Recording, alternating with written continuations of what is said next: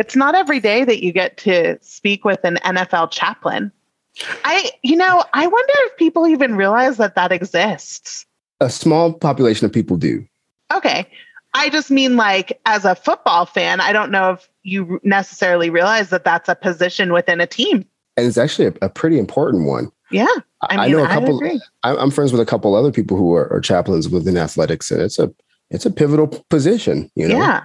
Because you're, you're, you're bringing people who do have, you know, different belief systems and different things. And, you know, you're, you're tapping into that to a degree in, in moments throughout seasons and games and conversations and you know, as our guest in episode 49 here, Reza was saying, you know, these athletes, these high performance individuals, you know, there's so much more than their performance. And mm-hmm. so to be to be in a role where you you do get to keep someone grounded on that truth in the shaky nature of performance based spaces is a is a super pivotal role.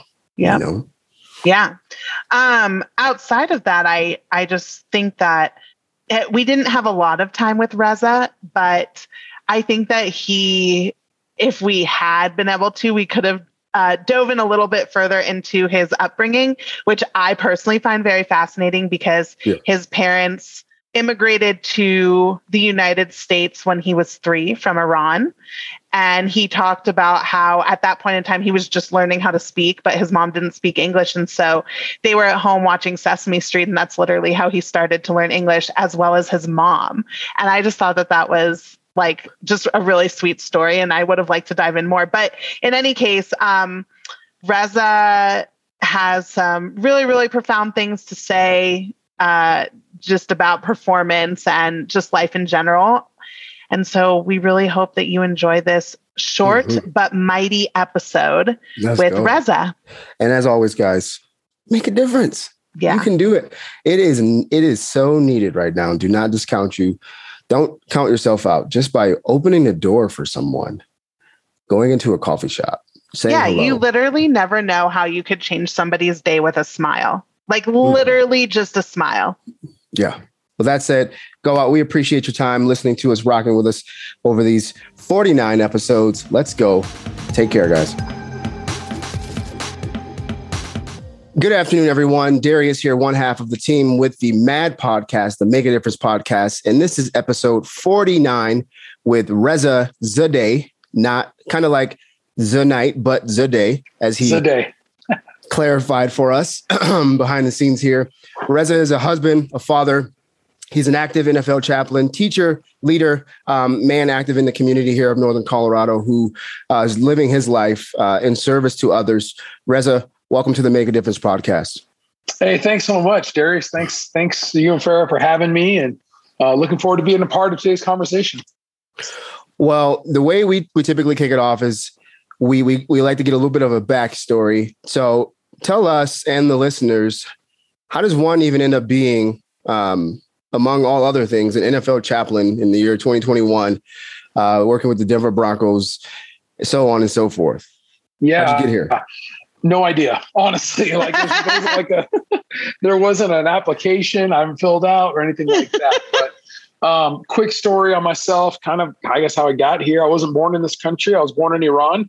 Uh, my family and I moved to the United States when we were really young, when I was young, and so I've kind of grown up in the United States um, as a foreign kid and just trying to fit in. Had no idea, you know, what life was about and all that. And so I actually learned how to live American culture by watching TV, which isn't the most was isn't the most healthy way to learn how to be in high school. But um, you know, grew up in Southern California most of my life. Came out to Colorado. Uh, played football at Colorado State University, and uh, as a matter of fact, that's kind of where I started getting engaged in my faith. Was through an organization that works with athletes, that mentors athletes, that influences athletes, called Athletes in Action, and it's an international sports organization that works with athletes on a faith-based level all over the world. And so there was a staff member here at Colorado State who kind of befriended me, became a mentor in life for me, and so we kind of built a relationship. And uh, we, I was engaged in team Bible studies and just kind of learning, and uh, find myself that um, I wanted to coach, and I thought coaching was the way that I was going to make a difference in the life of, of students and student athletes.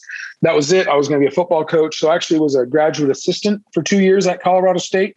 And uh, that's kind of where I discovered that, I mean, I, I, I liked football, I liked coaching, but I actually liked the athletes and the college students much more than that I actually like the game of football. I, uh, you know, football just kind of got in the way of me building relationships with other people.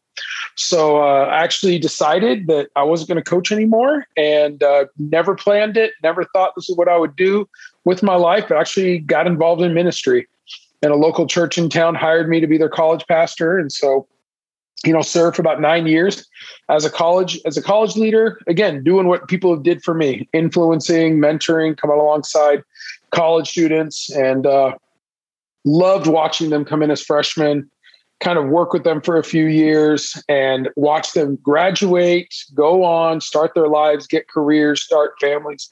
Like i love i love watching that transformation happen and having a small part to play in it. So did that for a number number of years. My wife and i we started a church in a neighboring town called windsor but then we just sensed that hey we we really like this but we felt very confined uh, working in a building. And so we decided to join this organization called Athletes in Action, where we get to do what we absolutely love. And that's come alongside one specific population of people, and that's athletes. And so did that for a number of years uh, here locally, overseeing ministry at uh, Colorado State, at CU, at University of Northern Colorado.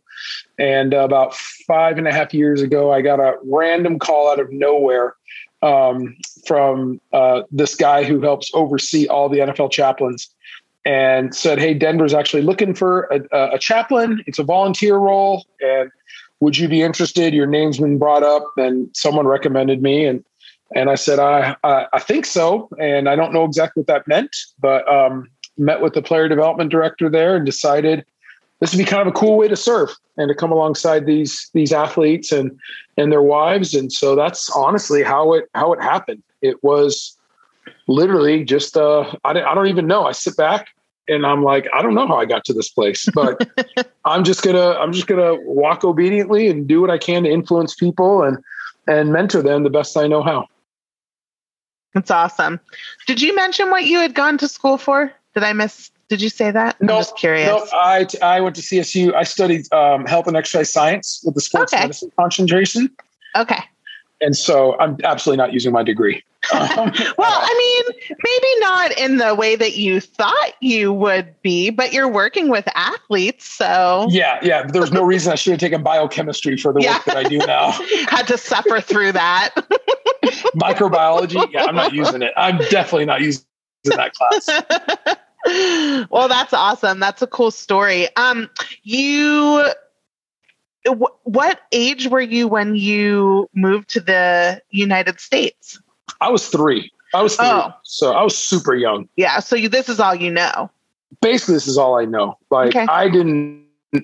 Yeah, but it was like for me, my mom. My mom didn't speak any English. I was just kind of learning how to speak. Uh, my dad had uh, done his undergraduate and graduate work in the States as an exchange student. And then he went back and met my mom and had me. So I had to learn how to speak English watching Sesame Street. Me and my mom would like watch Sesame Street. That's how we watched, learned English. But yeah, all I know is growing up here. But like my parents, all they know is growing, is like raising a kid from Iran. So I lived in this kind of like weird place where I was like, I'd go home and I've got this really traditional Middle Eastern like culture and then I'd go to school and it was like, okay, how do I, how in the world do I navigate this American culture? Mm, I think that that's. How did I? Oh, bro, yeah. I, I stumbled my way through. I think, Darius, I think one of the things that that um, did for me is like, and, and I feel like it's something that's a benefit now is like, I feel like I can blend in in every and any situation. Like I have always, every time I walk into a room, I'm the only one. Like I am literally the only Iranian typically in a room, unless I go to like back home and there's like an Iranian party. But um, so I've just kind of learned to blend in. Um, I'd even say in some unhealthy ways, I've allowed my performance and what I do to overshadow like my insecurities. And so I could find myself putting all my stock and identity in what I do and how I perform rather than who I am because yeah, that's just kind of how I survive. A lot of it was survival mode. Mm. I think that this uh, this story you just told us is probably more common than a lot of us think. The story of a of a young, young, young family coming from another place and not knowing and and speaking no English and just learning. There's um this just reminded me not to get too off topic, but there's a show on Apple um called Little America and it's so huh. fascinating. And it's these real stories these true stories of immigrant families coming over and just as told by their children. And it just reminds me of some of those stories you hear. Anyway i digress. That's all right. Yeah. So tell us a little bit if you can um, without too many details. Yeah. Off the field so to speak just because when i nfl chaplain i'm gonna just on the field but off the field who who is Reza Zadeh? Uh, who are you yeah. off the field? Oh, bro, I um, man, I am somebody that is trying to figure out how do I how do I love my wife the best? Um, how do I love my kids and help my kids grow to be who who, who they're intended to be, who they're created to be? Um, I could say like from the outside looking in, it looks like I've got like it all figured out, but on the inside, man, I am I'm really trying to really discover not just who I am. Like I've, I feel like I've done some good solid work on, hey, this is my life purpose, this is my life mission. Just through some of the the the coaching stuff that I've done, that I'm certified. I walk people through life plans. Uh, but even beyond that, trying to uncover my story and to see like, like what is in my past that causes me to have you know the insecurities that I do. And so by no means do I have life all figured out. Uh, but I'm striving to to and I and, and I've stopped trying to figure out life as much as I'm trying to navigate. Okay, this is this is the story of my past. This is the brokenness. This is what's happened to me. Um, how do I how do I watch it be redeemed, and how do I use that for the benefit of in, in, impacting and influencing other people? Like that's what I'm obsessed with is helping people see life clearly through the lens of eternity. Like that's what I want to see happen where do you think that drive that that obsession that passion for that comes from? I would say man i i had to fumble my way through life of like trying to like figure things out on my own. And and, and that's not that's not like a knock on my parents. Like my parents they i think they did the work that they knew how to do. But I I honestly it was like trial and error for me. It's almost like I had to go through life without any instructions and I had to like figure out like okay, I've got to do X, Y, and Z and no one's going to tell me how to do it. No one's going to show me how to do it. I'm too embarrassed to ask my other friends because it seems like everyone else knows how to do it.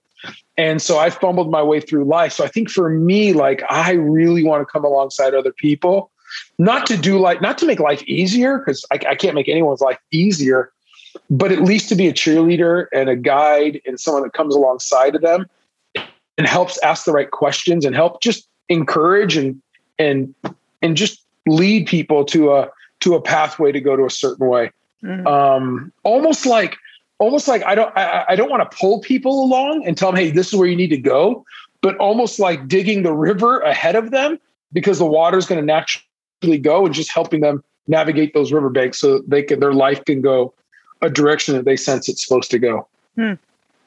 So I think I think a lot of it comes from just my background of having to kind of figure things out on my own. It's so right. lonely. I don't right. want people to be lonely. I love that. That's, that's good. now you work with athletes, you work with just people in general, business mm-hmm. leaders, business professionals, you know. Yeah. Um, these are perf- heavily performance result outcome driven arenas. Yes. But that said, what do you think, in your opinion, that people in these performance driven spaces miss uh, about the inner person you, that you see predominantly in your exposure to them? Oh, bro, I would say whether it's a business person or if I'm sitting with an organization and leading their leadership team through a thought or principle or athlete it, there's something about our Western culture. This isn't an American thing. This is a Western thing. It's just uh, just kind of the Western culture. It's so performance oriented. It's like, man, what I perform, what I do is actually my worth. And you know, now people are all talking about what's my hustle, what's my side hustle, because it's not good enough just to have your job. You got to have your side hustle, and then your side hustle side hustle. It's like you hear that word a lot. And and I think one of the things that I see, one of one of the core areas that I see high performing people, leaders, business people, business women, businessmen, athletes, is they lose their identity. And their identity becomes wrapped up in how well do I perform or or or not perform. And sometimes it's not even how well do I perform, it's do I perform to meet someone else's standard, which sometimes is an unrealistic standard, but like my worth is not just in how well I do, my worth is in um, how how well someone else thinks I've done. And that's that's the thing that I say. I see our identity being so wrapped up in our work, and that's the number one pitfall that I see for for leaders. Is there anything? You, go ahead. What were you going to say, Farrah? Go ahead. I just wanted to know what your advice is to getting around that. Same. Mm. Oh, okay, cool. Uh, we yeah, were on the same page. I, yeah, I hear you.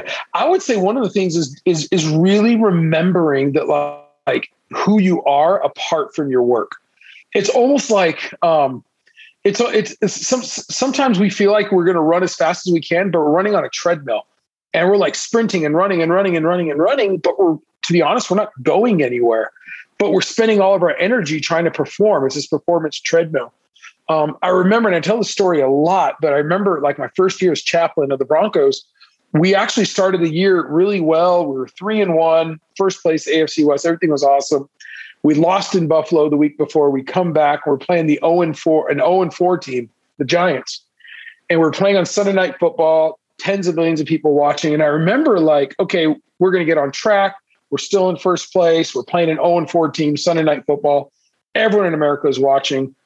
The game starts. Uh, you know, the team runs onto the field in Mile High Stadium. People are cheering like crazy. Seventy-six thousand people going nuts, cheering when the team runs on the field the first and second quarter didn't go well, and the team we find ourselves down. I think it was like twenty four to nothing, or you know, thirty one to say. It was it was it was a lot to a little, and the Giants were the zero oh and four Giants were beating us. And I remember when the team was running into the into the tunnel, like people that were cheering them ninety minutes before, literally ninety minutes before, people were going crazy cheering them, were like booing them and like booing deeply and, and, that year we had our we had our team Bible study on Mondays where I'd go down and I remember talking to the guys going, Hey, do you guys catch that? Like 90 minutes before they were cheering you, but because they, you didn't meet their expectations, they started booing you. And so we cannot put our stock in the opinions of other people because the opinions of other people will go up and down and up and down. And I'll drive myself crazy trying to live for the expectations of others.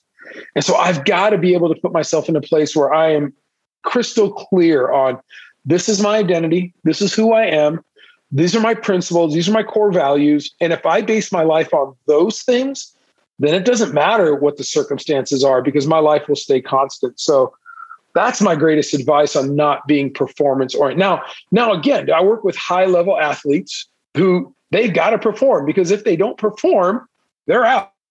And there's another 22 year old fresh out of University of Alabama that's ready to take their job. So it's not like, oh, don't worry about your performance. It's no, no, work your tail off, but just don't think that your whole life and your identity is based on your work. Mm-hmm. And people are allowed to have bad days, bad games. Totally. I mean, of course, we're all human, right? Not the day of Twitter. That's true. And I think with athletes, sometimes, especially athletes at that level, that caliber, I think sometimes it's really easy for us, like normal people, to expect so much of them because they're like these these elite athletes. And then when they don't do it the way we wanted to it's yeah. so easy for us to be like oh so and so could have done it better and blah blah yeah. blah and it's like were you out on that field? No you yeah. were not i know. That's the thing that and you know the other thing i re- and i didn't realize this until i got into this role. Um dude we're talking about like 24 and 25 and 26 I mean, there's some that are like old, like Tom Brady's going to play till he's 50. But like for the most part, like these are like 25 year olds. Yeah. They're that babies. like, I think of myself at 25 years old, like, I don't need, like, I don't even know how to rent a car. Like, you know, and so that's something I think we, we, we dehumanize athletes, but I think we also dehumanize employees and we dehumanize leaders. Mm-hmm. Mm-hmm. Absolutely. That said, that said, what would be a perspective you would lend to the the leader to, of today, the leader person who's leading a business, who's leading, uh, who's leading, who the GM, you know, who's leading that that organization, mm-hmm. uh, in terms of understanding the people that they work with. How do you help leaders maybe uh, just understand their people better, or, or lend a perspective that they can think about? Yeah, I think I think that there's definite there's a the it's not about hey forget about performance performance matters. Like let's not let's not pretend like we live in this place where it doesn't matter how hard you work or if you perform well or like performance still matters. But i think i talk to I, I like talking to leaders and talking about what does it look like to create an environment where people can live up to their potential and live and serve and work from an area of their strengths uh, rather than trying to conform everybody into this one little image. Now, now, if I need an admin, I need someone who's administratively minded. Like that's just flat. I just need that. I, I just absolutely have that.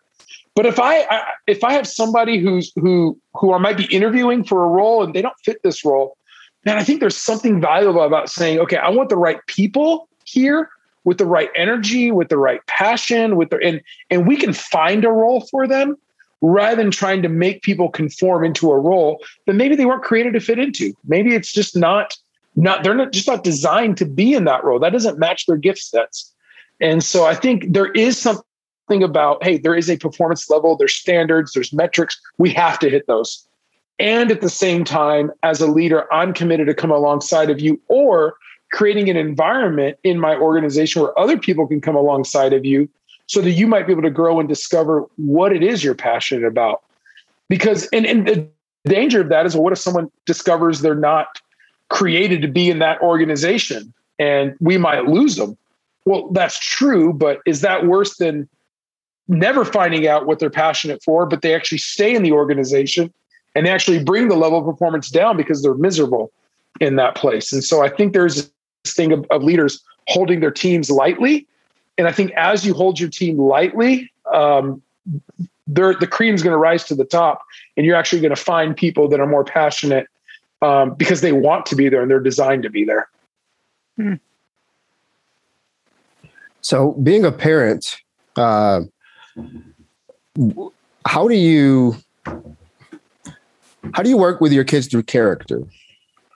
Yeah, dude, that's a big one. Like, I just had a conversation just this morning, just this morning with my daughter's eight. My daughter's eight, and she's playing soccer, and she is struggling. Like she is really struggling um, playing sports. And her two older siblings, they're really good. She's, to be honest, she's our best athlete, but she just doesn't. She just doesn't care. Like she honestly does not like sports, which is totally fine.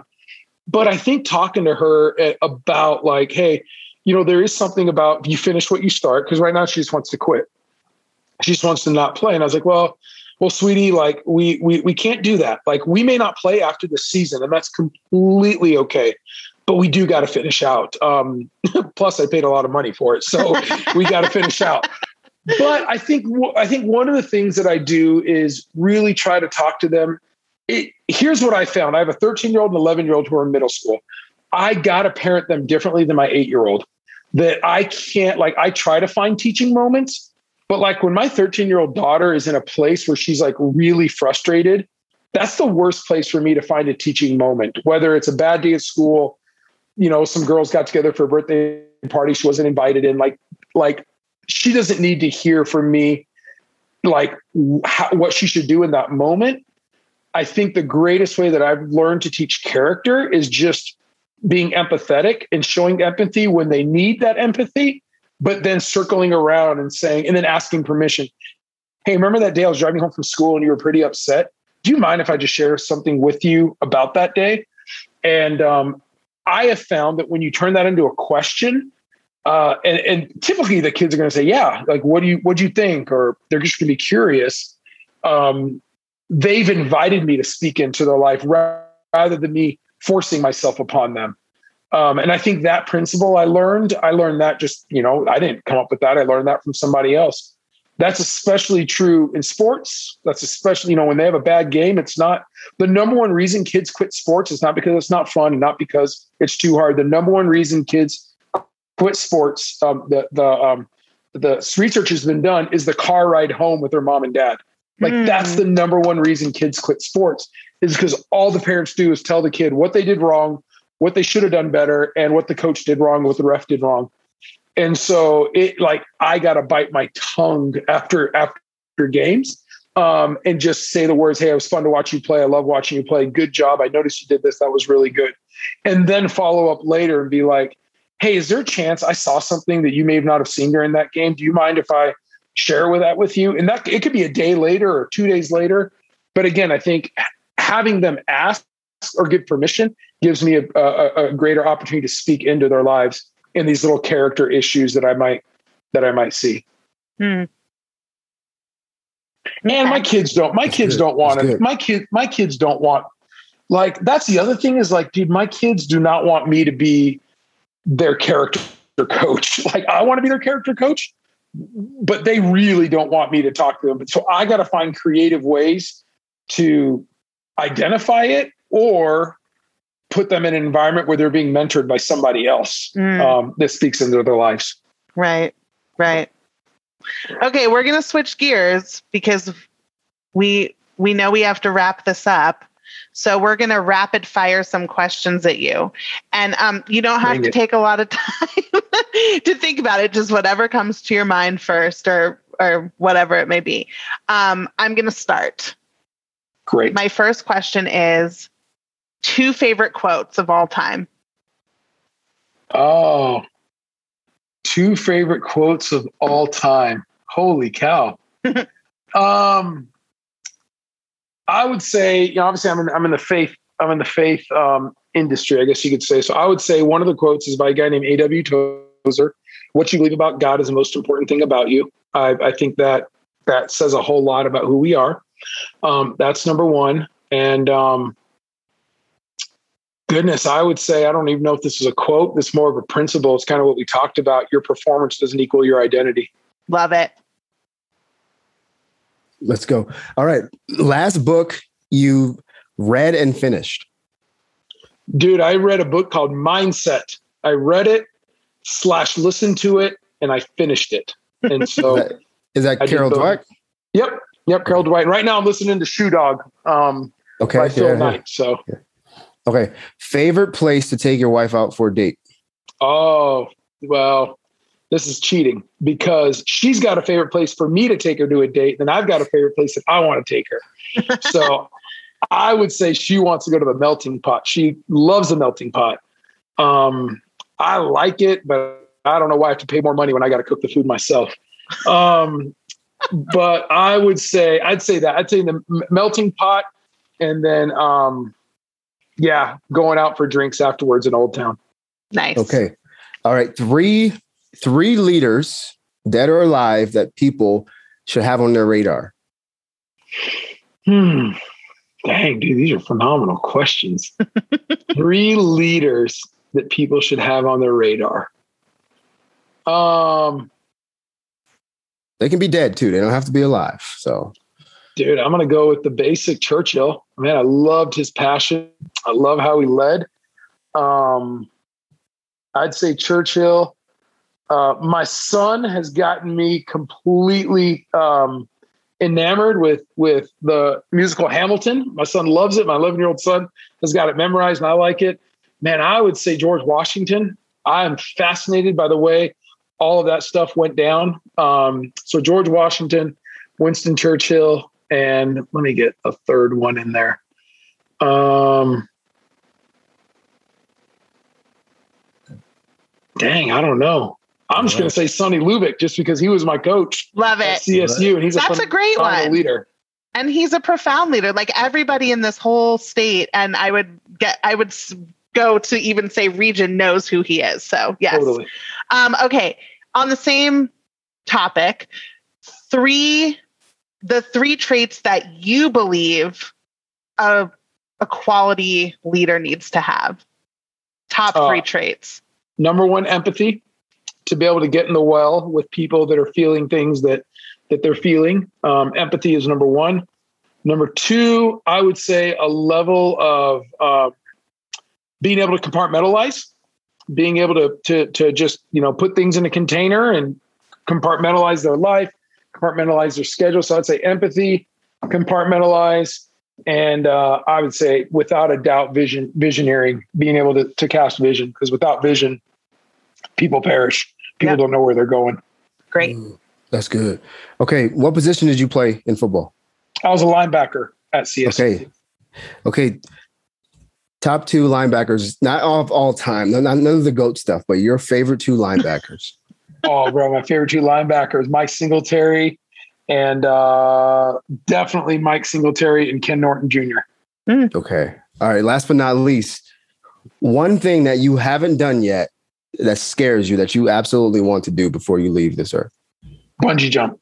Bungee jump. I got you knew right away. I got I got skydiving in. Um, I want to bungee jump over water, maybe over some sharks too. Ooh, just to throw that in there. Yeah, let's make it as dangerous as possible. hey, I'm only going to do it once, so yeah. I might as well. All right. Well, last but not least, our friend, um, will you leave our audience? They they they want to they run a wide range business people, professional students. But if you had a platform, you know, yeah. State of the Union address, and you had one one minute or so to just speak to people in this country, maybe worldwide, um, could you give us a little minute monologue just from the heart from Reza Zadeh? Yeah, I would say this that, uh, that I believe with all my heart, people have been created to uh, leave an imprint in the lives of other people. And I think we think a lot about legacy. And unfortunately, I think what we think about legacy is actually an inheritance. Like an inheritance is what we leave to people. And I think we leave a lot to people. And that's great but I want to live my life and I want others to live their life where they're not leaving things to people, but they're leaving things in people. And that's what legacy is. Legacy isn't leaving a business or a house or anything like legacy is what kind of imprint you leave on people's souls. And so, man, I would say I really would love for people to consider what kind of imprints are we leaving in the lives of other people through our interactions? And what does it look like for us to choose to leave an imprint in the life of somebody that we're just passing by in the grocery store or just acknowledging when someone's going through a hard time and just saying, Hey, I, I see you. I don't have any answers for you, but I see you and I want to be with you. And so I think there's something to be said about pausing and looking around and just, and also just using those little, those little phrases, those little words of just coming alongside people. We all want to do these big things and make a big difference. But I think the greatest difference we can make is just doing what's in front of us and in, and just influencing the people that is literally living around us in our neighborhoods. Mm, that's good.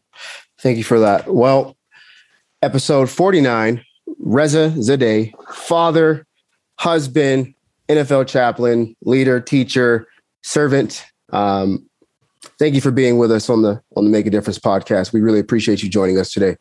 You got it, my man. Thank you so much for letting me be on this, guys. It's been a ton of fun with you all. Yes. And Mad Podcast family, as my co host likes to say, go out and make a difference because you can do it.